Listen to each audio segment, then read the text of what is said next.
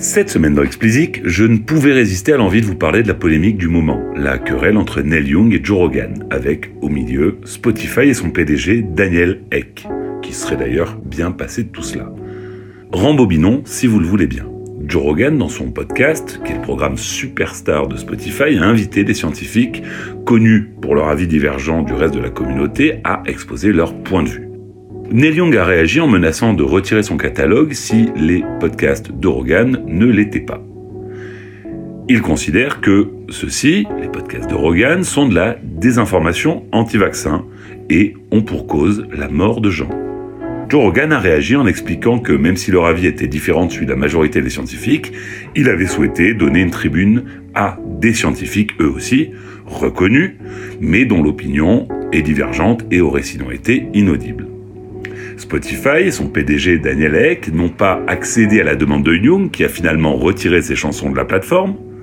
Alors dans un communiqué, Eck explique que trouver l'équilibre entre liberté d'expression et lutte contre la désinformation est un enjeu prioritaire pour Spotify. Il explique également qu'il se refuse à censurer un avis minoritaire. Il se refuse également à ne pas le signaler aux auditeurs et à leur procurer une base fiable d'informations mise en avant par la plateforme. Johnny Mitchell a suivi le mouvement et retiré son catalogue pour les mêmes raisons que Young. Elle a expliqué son geste, elle souhaite évidemment soutenir Neil Young, bien entendu, hein, mais surtout la communauté médicale et scientifique, qui, elle aussi, n'avait pas manqué de souligner le risque que l'émission de Rogan faisait prendre à ses auditeurs sur le sujet du Covid. Alors le 27 janvier, le support Spotify a été complètement saturé par le trop grand nombre d'appels d'abonnés venant se plaindre des épisodes de Rogan et cherchant probablement à stopper leur abonnement. Si on ajoute à cela les plus de 2 milliards perdus en capitalisation boursière pour Spotify, il est clair que la firme suédoise joue gros dans cette histoire.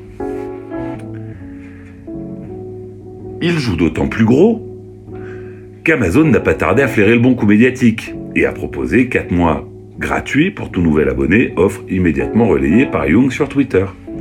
Alors personnellement, je sais plus trop quoi penser euh, de toute cette histoire. Le coup de gueule de Young est légitime. Évidemment, qui pourrait être contre le fait de combattre la désinformation, surtout lorsque la vie des gens en dépend? Mais de l'autre côté, le fait que Rogan ouvre son micro à des gens qui contestent ce que l'ensemble de la communauté scientifique dit ne me choque pas non plus il est libre de laisser qui il veut s'exprimer et les gens qui s'expriment sont libres d'avoir les opinions qu'ils ont. Enfin, la réaction de Spotify est elle aussi compréhensible et je vois pas comment ils auraient pu faire autrement.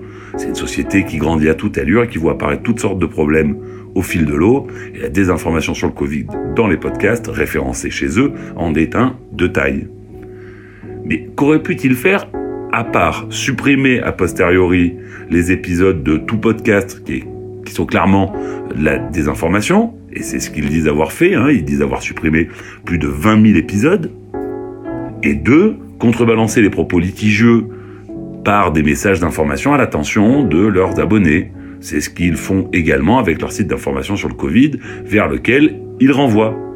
Alors peuvent-ils faire mieux? Sûrement. Mais peuvent-ils faire différemment? Bah je vois pas bien. Que n'aurions-nous pas entendu s'ils avaient pris le parti de Neil Young? Hein, au-delà du fait que personne ne s'assoit sur un investissement de 100 millions de dollars, quel message cela aurait-il renvoyé sur leur attachement à la liberté d'expression? Pas très bon message, forcément. Et donc bref, c'est un peu sans fin, cette histoire. On peut aussi se poser la question de savoir s'il était malin de pousser ses fans vers Amazon plutôt que vers Spotify pour Neil Young. Car si on veut être critique, il faut être jusqu'au bout. Il y aurait beaucoup de choses à dire sur Amazon pour Young. Peut-être ne sait-il pas ces choses-là, victime qu'il serait de désinformation. Allez, c'est tout pour cette semaine. Comme d'habitude, si vous ne l'avez pas encore fait, abonnez-vous à la newsletter, le lien est en description. Pour me soutenir, donnez-moi 5 étoiles sur Apple et abonnez-vous où que vous nous écoutiez.